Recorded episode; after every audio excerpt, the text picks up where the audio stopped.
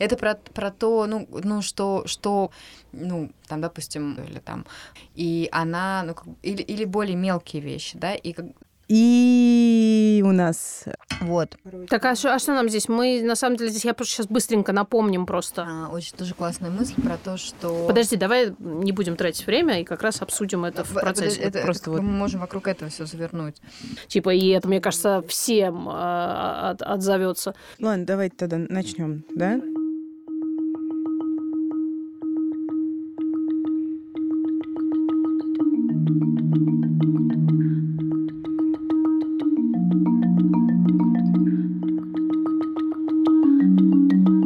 Всем привет!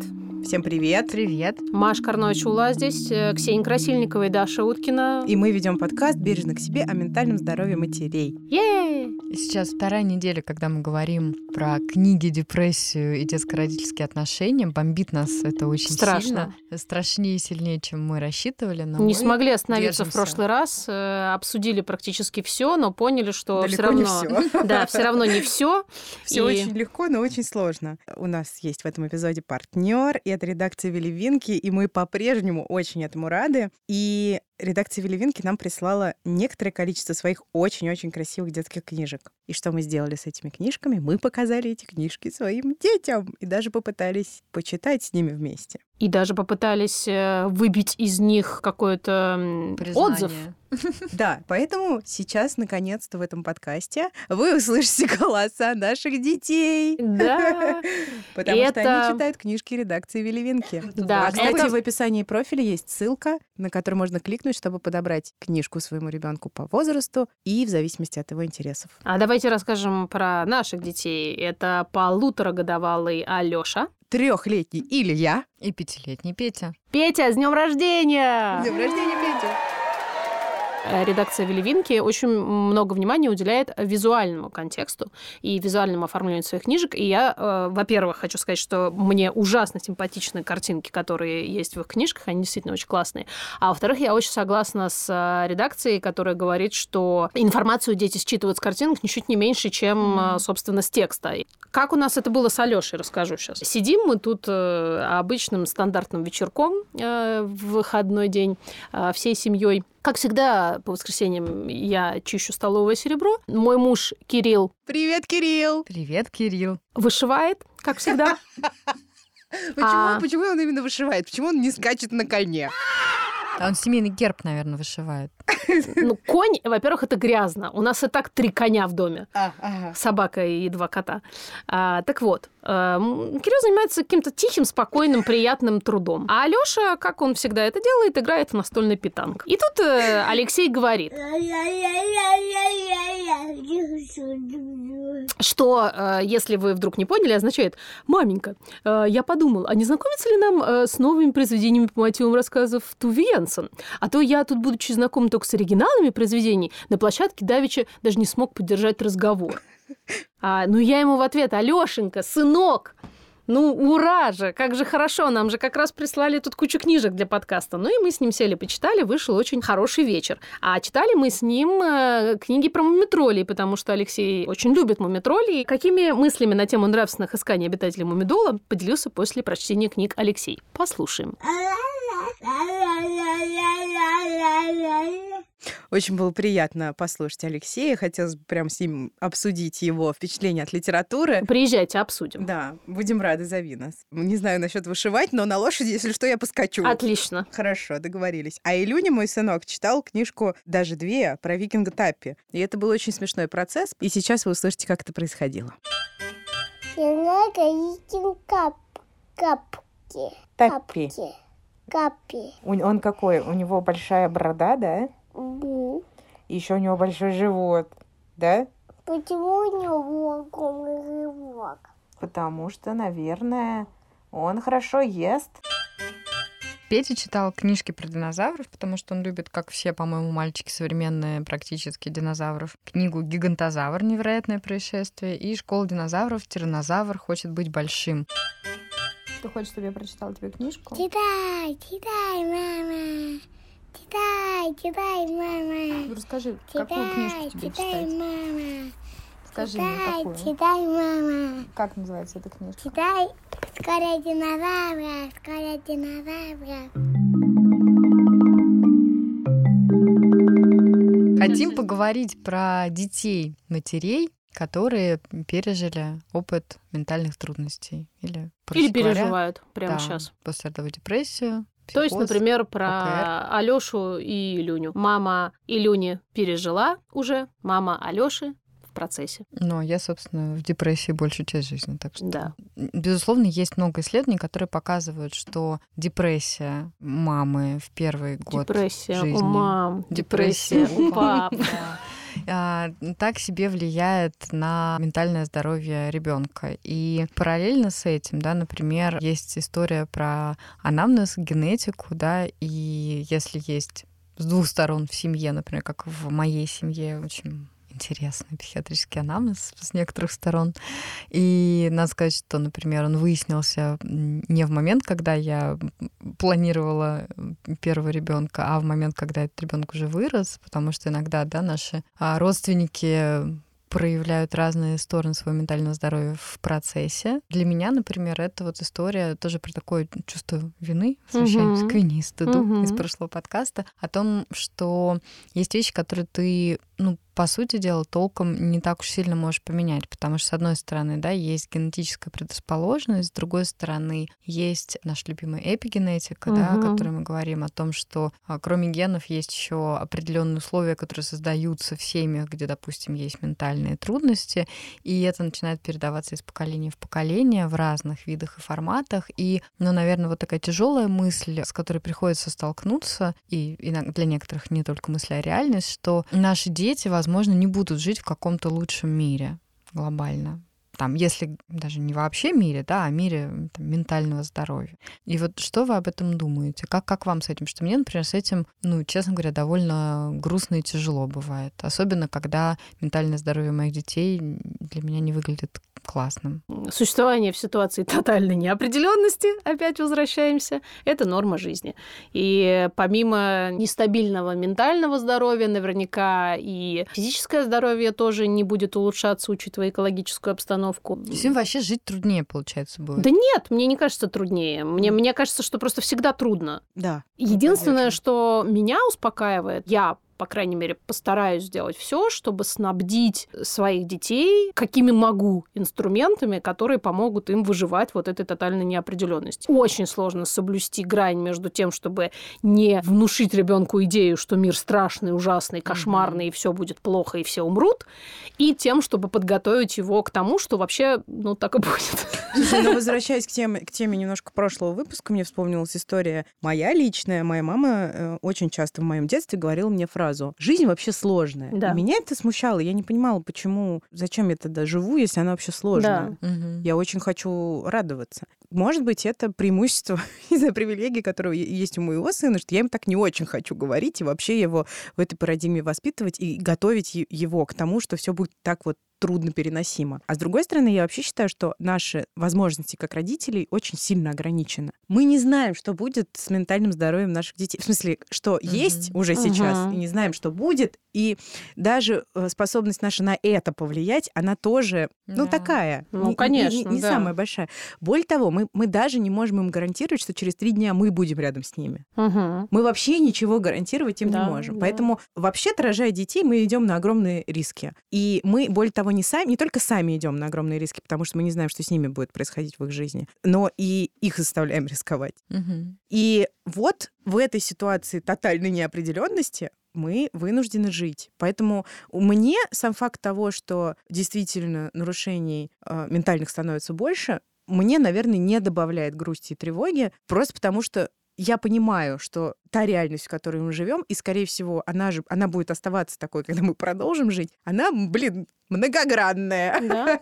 И в ней есть очень много всего. Да, Вопрос не в значит, том- что не значит, что нет радости, и нет Вот, хорошего. Вот, очень важно это. Мне кажется, дополнение. мы еще тут так потихонечку подкрадываемся к истории про устойчивость. Да, Мгм. тоже Да. такая Да, модная да, да. сейчас э, Резилиенс. тема важная, да, потому что, с одной стороны, да, вот тотальная неопределенность и бла-бла-бла, и с другой стороны, как-то так получается, да, что одни люди в этом лучше, Worte выживают, Да. адаптируются, с этим справляются, а другие хуже. И вот В этом и идея, как раз подготовить не в смысле того, что накро- накройся простыней и ползи на кладбище уже сейчас, чтобы успеть. Нет, не в этом смысле, а как раз наоборот в том, тут что... отдельно я должна передать привет доктору, который выбирает себе урну. Не спрашивает меня, нормально ли это делать. Извините. Но почему нет? Для кремации? Да. Но почему нет? Ну, Если это, ты хо- кстати, любопытная Если ты хочешь, Вы, чтобы урна там была соответствующая... Передайте, что стразиков не надо.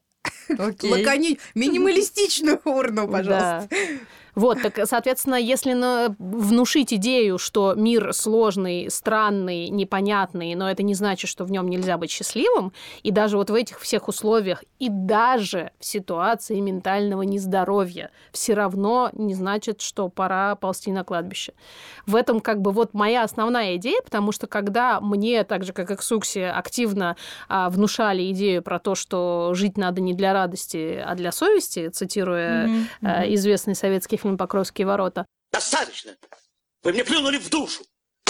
И как раз вот там вот крылась ошибка, потому что мне кажется, что в этом, ну, ошибка в смысле, что я считаю, что это ошибка, потому что мне кажется, принципиальная разница между тем миром и этим миром состоит не в том, что там было сложнее, а сейчас легче, или наоборот, там было легче, а сейчас сложнее, а ровно в нашем восприятии сложностей того мира, сложностей этого мира и сложностей того третьего мира, в котором будут жить наши дети.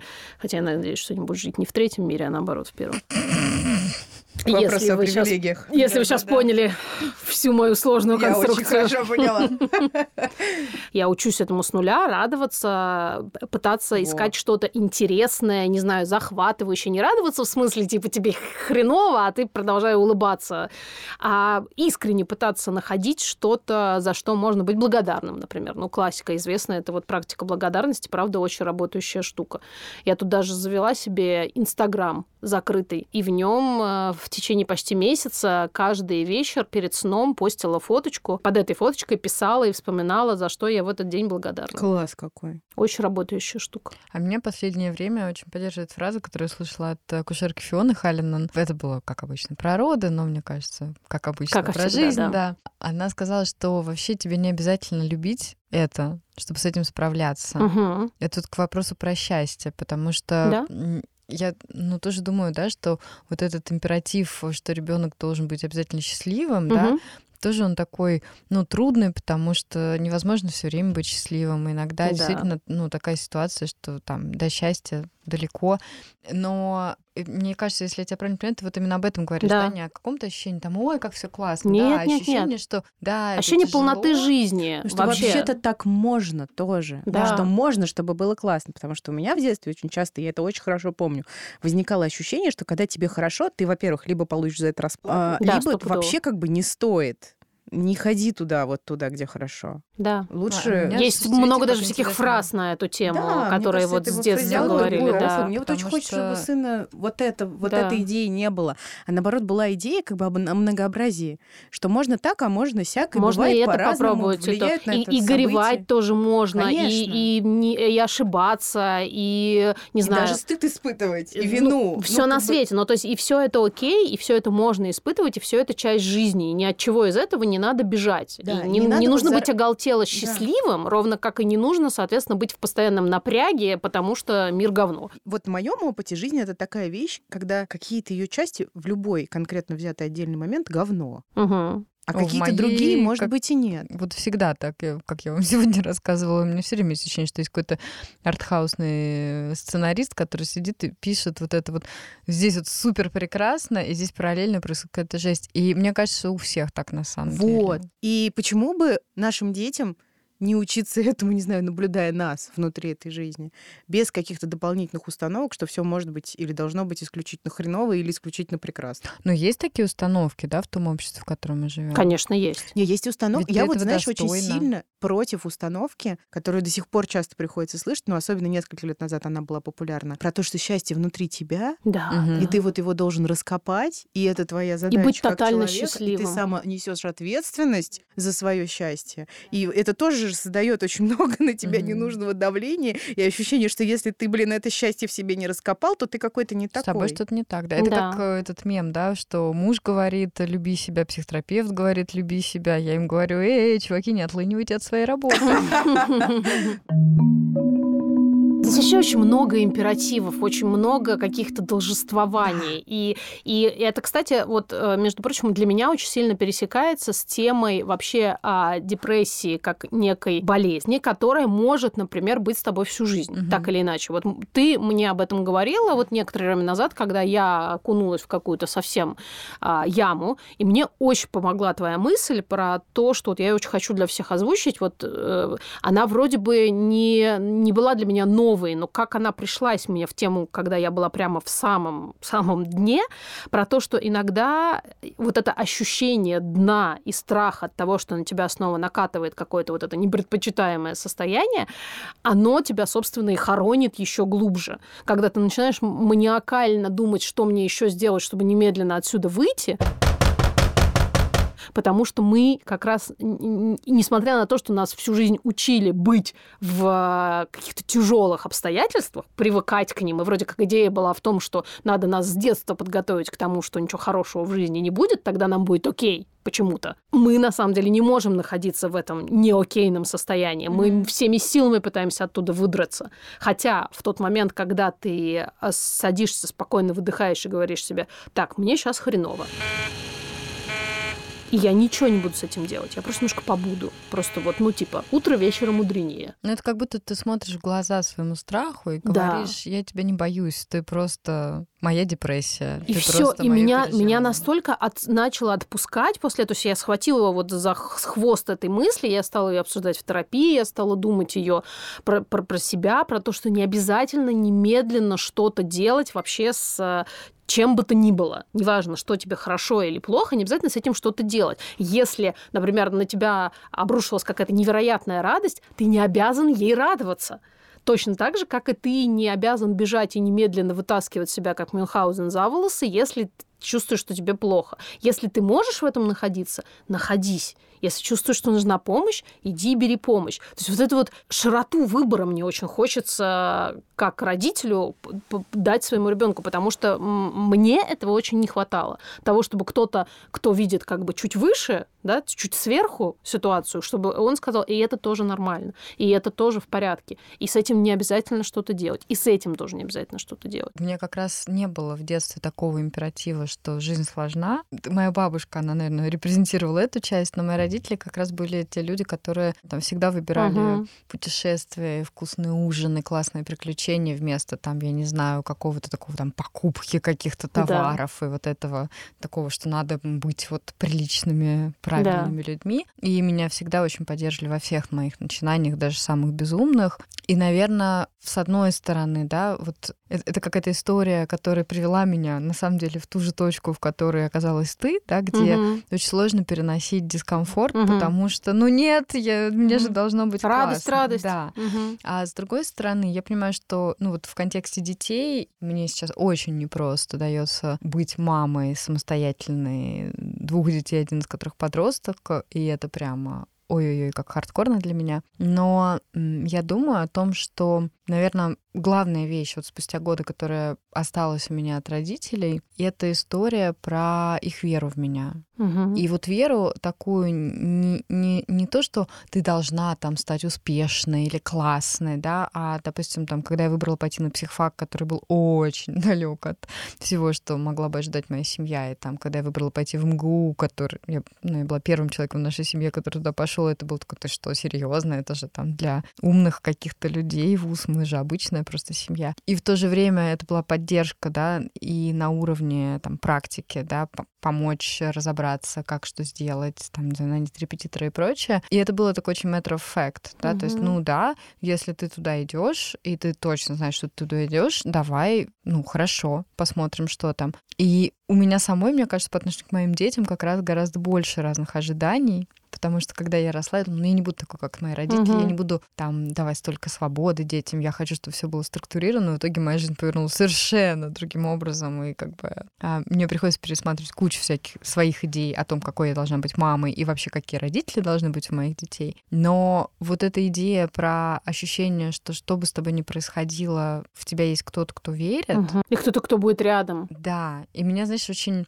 тронула еще книжка «Завтра я была львом». А ее написала женщина, по-моему, как раз тоже шведская, которая работает психотерапевтом, а, но она пережила психоз она рассказывала, как ее мама, да, вот в момент, там, несколько лет было лечение, госпитализации, все было очень непросто, и она это описывала, это большая редкость, вот, что так возможно. Она описывала, как ее мама забирала ее домой и раскладывала вилки и там и ножи, например, да, так, как будто бы с ней все в порядке, и как для нее в том состоянии это было очень поддерживающим, потому что вот эта ее здоровая часть, да, пусть в микро каком-то проявлении, она была увидена и засвидетельствована, и в нее тоже была вера вера. Вот мне как-то вот это очень важно, наверное. Мне кажется, что это вообще самое важное, потому что я тебя слушаю, и у меня очень много грусти внутри от этого, потому что я этого никогда не чувствовала в детстве. И, и применительно, кстати, к тому же самому вузу, причем тому же самому, о котором говоришь ты, только о другом факультете, когда я выразила желание поступать, мне сказали, что типа, ну, во-первых, посыл был такой, что где ты и где МГУ, но не в том смысле, что типа, ух ты, вот ты замахнулась, а с таким пренебрежением. А во-вторых, полный отказ от поддержки, ну, мол, если хочешь, делай все сама. Если у тебя получится, получится, не получится, ну, сори. Спарта такая своего рода. This is Sparta! И я понимаю, что это все было тоже сделано из любви, в том смысле, что если мы тебя сейчас вот со скалы не кинем, то тебя кинет кто-то другой. Да-да-да. Я не знаю, кто, когда и под какими наркотиками внушил мысль людям о том, что если сделает больно близкий, это лучше, чем сделает больно чужой мир. Я не знаю, в каком... Ну, подготовит тебя, сделает тебя мире. резилиент Это вопросу. ужасно. И всем уже, по-моему, очевидно, очевидно, что резилиент это не делает никого, а ровно наоборот, потому что, ну, абсолютно. Да, это делает тебя очень уязвимым потом человеком в жизни. А с другой стороны, насколько распространенная была эта установка? Ну, тотально. Не знала даже географических границ. Я удивлена так. абсолютно как раз Дашина история, то, что Даша да, рассказывает про своих родителей, да, она абсолютно удивительная в этом mm-hmm. смысле, потому что моя история, она абсолютно, ну, и вот у нас с Суксой во многом смысле, во многих смыслах ну, они кстати, похожи. моя мама когда прочитала, а послушала эфир про послеродовую депрессию, позвонила мне, мам, привет, и сказала, что, ну, я поняла, у меня была послеродовая депрессия, конечно же, вот, поэтому ты такая.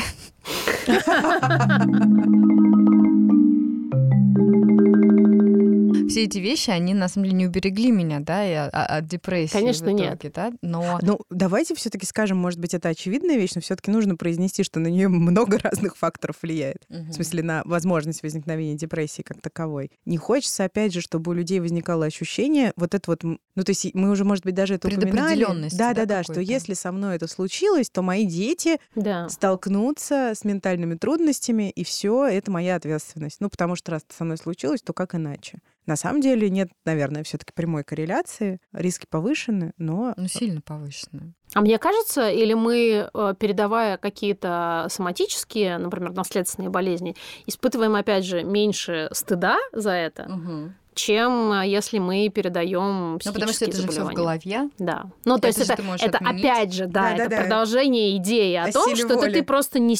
Если бы ты напрягся, да. то ничего бы этого не было. И ты просто как будто бы научил ребенка быть, быть депрессивным. Угу. Надо быть лучшей версией себя. Да. Да, да, да. И, и радоваться жизни. Быть надо радоваться. Сука. Не надо напрягаться. Именно. Люблю жизнь. Снова передаем привет Ирине Горбачевой. Жизнь это кайф. Я кайфую от жизни. Кайфую. Давайте вспомним про то, что ребенка обычно делает не один человек. О, да. Ой-ой-ой. Я тоже хотела об этом вспомнить. Что об а этом? сейчас вообще, знаете, бывает, что ребенка делают несколько человек, да. даже не два. В общем, все сложно. Всё Простите, да, я Даша, все сложно Уткина. Так, а, Даша, расскажи, что говорит э, наука на тему каких-то дополнительных взрослых людей, кроме депрессивной матери, чтобы ей пусто было, ну, чтобы ей полно было. Наука э, все-таки все еще центрирована на матерях, да, то есть мы хотя так с религиозно повторяем исследования, исследования, но на самом деле, какие бы доказательные они ни были, эти исследования в том, что касается здоровья детей, центрированное максимально сильно на роли матери как И тут мизогиния. фактор. Да, и есть даже исследования этих исследований, а, которые показывают, что... Потому например... что, извини, сюрприз, сюрприз, основное количество ученых в мире Какого пола? Ой, даже не знаю. Так, так. А гендерные, Сами-то они знают. Исследование было о том, что фокус внимания на вот вопросы, да, что влияет на здоровье ребенка, там даже не только ментальное, он очень часто по количеству спонсируемых, допустим, исследований, грантов перекошен в сторону, что мать делает не так, что у ребенка там неправильно его кормит, неправильно с ним общается и прочее. И очень маленькая часть исследований направлена на других взрослых, хотя мы знаем, что, например, а, окружение детское, да, особенно там, в подростковом возрасте, сильно влияет. Было недавно тоже исследование, и опять, простите, в моей любимой книге Жаклин Роуз есть чудесная история про то, что вообще-то, да, есть второй, ну, как минимум, человек, да, папа, и мы очень часто фиксируемся на том, как, допустим, от матери что-то передается, да, в том, как твое здоровье устроено, но Да. люди часто с удивлением обнаруживают, что, например, им передается, там, не знаю, папина склонность к инфаркту, и они вообще от этого Ну, могут умереть. и что им вообще еще. передается 50% Да, как бы папиных генов. Да, и, и папиных материала. генов его родственников Да. и всего остального. Поэтому а, тут действительно мы опять живем в таком мире, где даже в исследованиях исследованиях и в мире как бы типа объективности этой объективности очень мало, потому что кроме второго человека есть еще, например, куча факторов внешних, которые влияют, да, и они Мгм. и социальные, и а, природные,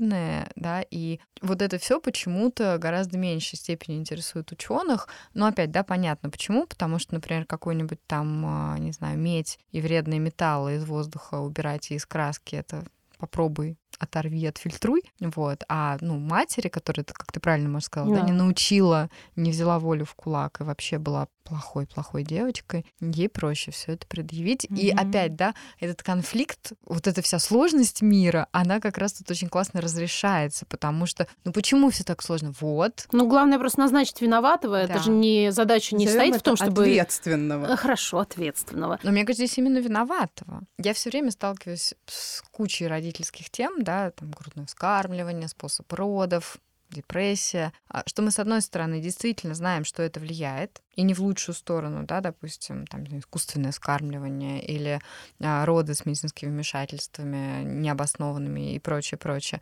С другой стороны, это часто вызывает такую реакцию опять, да, где хочется вот вернуться в черно-белый мир. Ну, то есть, нет, это не так, на самом деле никакой разницы нет. Или а, да, я сделала все правильно, все будет хорошо. Но сложность заключается в том, что этих факторов много, и ты все время, а, ну, мне кажется, вынуждена смотреть на то, на какие факторы ты реально можешь повлиять, а на какие нет. Ну, мы, мне кажется, мы в одном из подкастов да, уже говорили о перспективах там переезда куда-то с ребенком. И... Да, говорили. На, на край света, и это тоже не факт, что спасет тебя от всего на свете. Поэтому тут просто, опять же, как мы говорили в том самом подкасте, возвращаемся к этой мысли, что у меня есть идея в том, что я готова выносить претензии детей, которые у них неизбежно ко мне возникнут с возрастом. Вот мне кажется, что в этом стоит принципиальное отличие, в том числе, например, от моих родителей, ну, от мамы в частности, которая не может, ей, у нее нет в голове этой матрицы о том, что ребенок может предъявить претензию своему родителю. И, кстати, у моих э, ровесников тоже есть такие идеи про то, что родители это святое, Да. родителей трогать нельзя, претензии к ним предъявлять нельзя. То есть это некое божественное создание, мгм. которое только вот стоит, светит тебе там сверху путеводной звездой, и все, и не трожь. А ты подчиняйся. А мне Да. кажется, это очень как раз снижает устойчивость, потому что когда ты так относишься к родителю, который обычно живой человек, Да. да, то ты же ждешь от него этой Конечно. устойчивости, поддержки Конечно. любви, которых нет. И вот здесь Конечно. И, собственно говоря, ты ждешь э, вот этой самой идеальности, потому что э, почему огромное количество людей, которые, ну, даже гипотетически допускают существование Бога, например, э, всегда в качестве аргумента а, или контраргумента, точнее, к верующим восприним... выражают такую мысль, ну как же, почему же есть в мире войны, Да. там, смерти детей и любая другая несправедливость, если Бог есть. И это то же самое, это очень сильно коррелирует с идеей про святого родителя, Мгм. Потому что если уж как бы ты такой всемогущий, если ты такой святой, значит ничего плохого в мире и в твоем личном, и в мире вообще быть не может. Да нет, может. И одно другого не отменяет. все время, да, мы говорим про то, что, ну и все равно все-таки я буду считать себя там хорошим родителем или хорошей мамой. А для чего вообще, как вам кажется, ну вот важно с этой идентичностью так соединяться. У меня есть хорошей идея, для чего это важно. Расскажи. Потому что ты взял на себя ответственность э, родить другого человека. Для меня это очень большая ответственность. Я почему-то до того, как забеременела, не помню, чтобы эту мысль вообще думала. А сейчас она со мной неотступна. Вообще, имела ли я на это право? У меня есть к себе этот вопрос. И раз уж я такое огромное решение, что ему жить, за него, простите, приняла. Плюс еще есть важный фактор, что я его люблю. Я хочу Мгм. сделать многое от меня зависящее для того, чтобы в теории ему было лучше, осознавая при этом на самом деле ограниченность своих возможностей. То есть, на самом деле, когда мы говорим, но при этом я достаточно хорошая мама, это как будто бы, ну, мы говорим о том, что вообще я дико люблю своего ребенка. Да, это Вот, больше я хотела, совершенно чтобы мы, верно. кстати, на этом просто закончили. от того, что я вот этого ребенка, которого я так сильно люблю, родила в мир, который несовершенен, и я как часть этого мира тоже несовершенна. И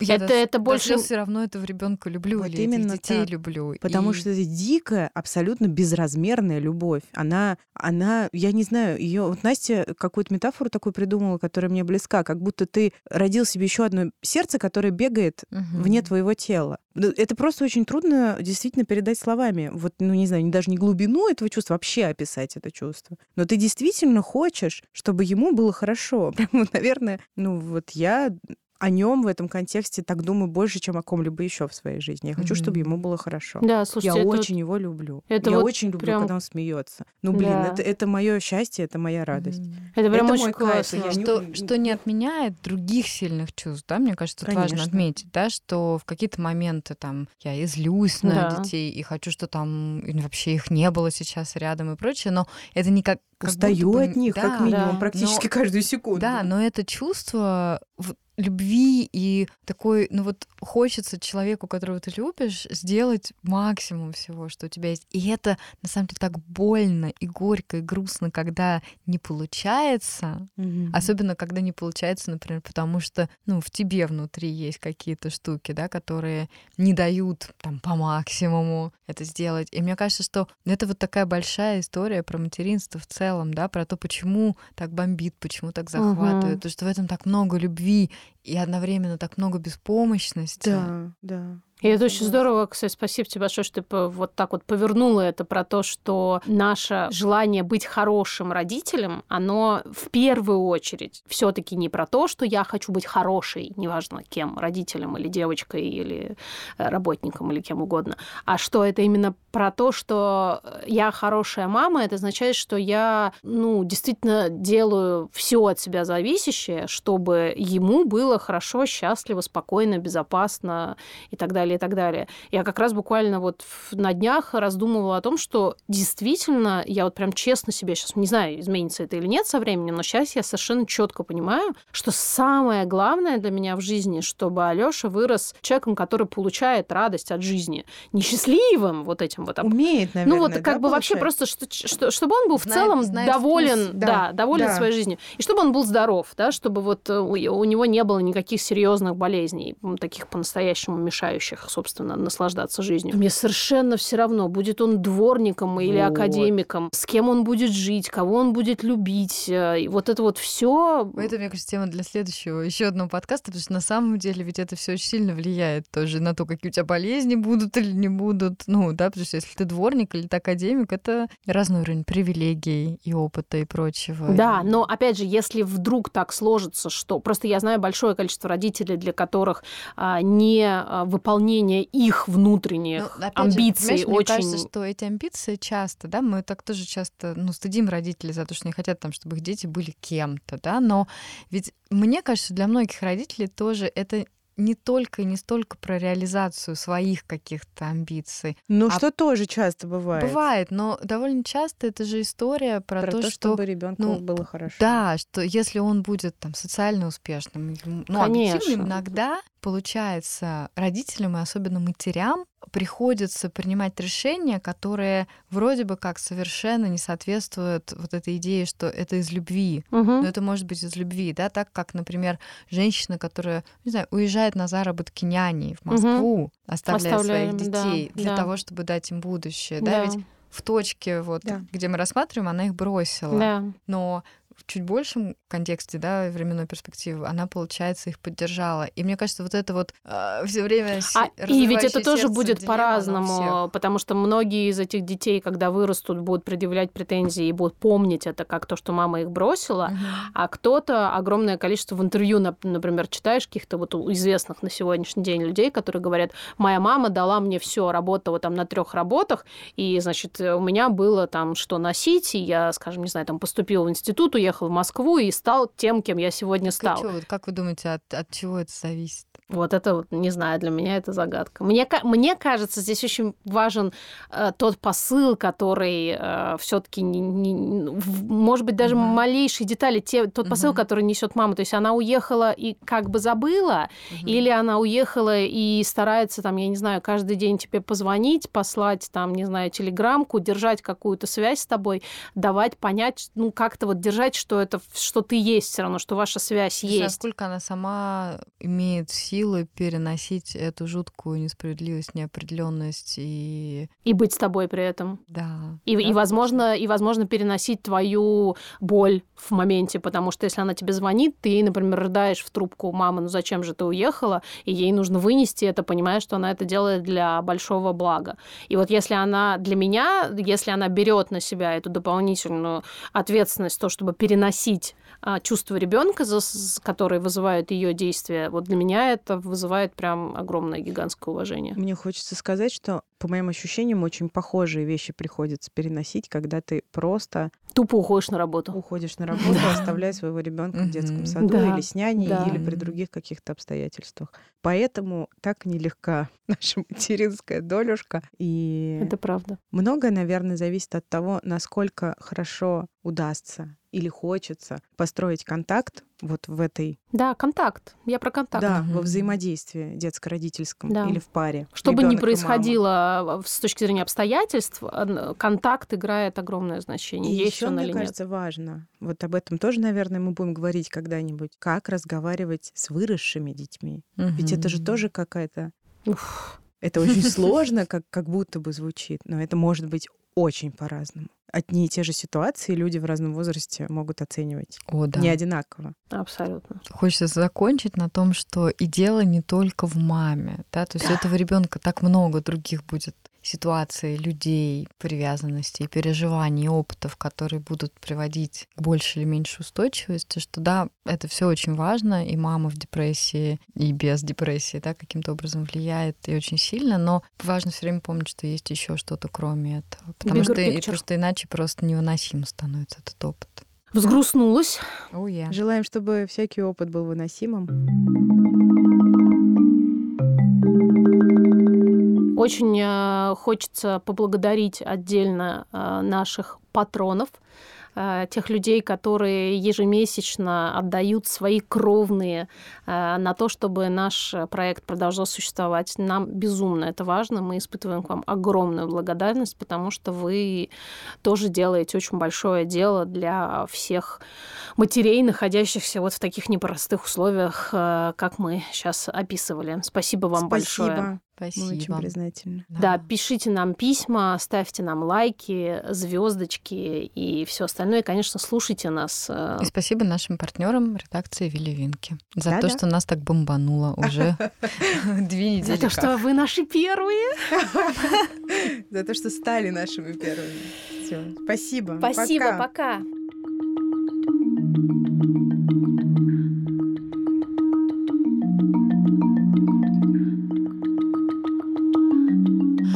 подрежешь, короче, под... Э, да. Ты подрежь там. Все режь. Ты умеешь. Да. Поставишь какой-нибудь звучок.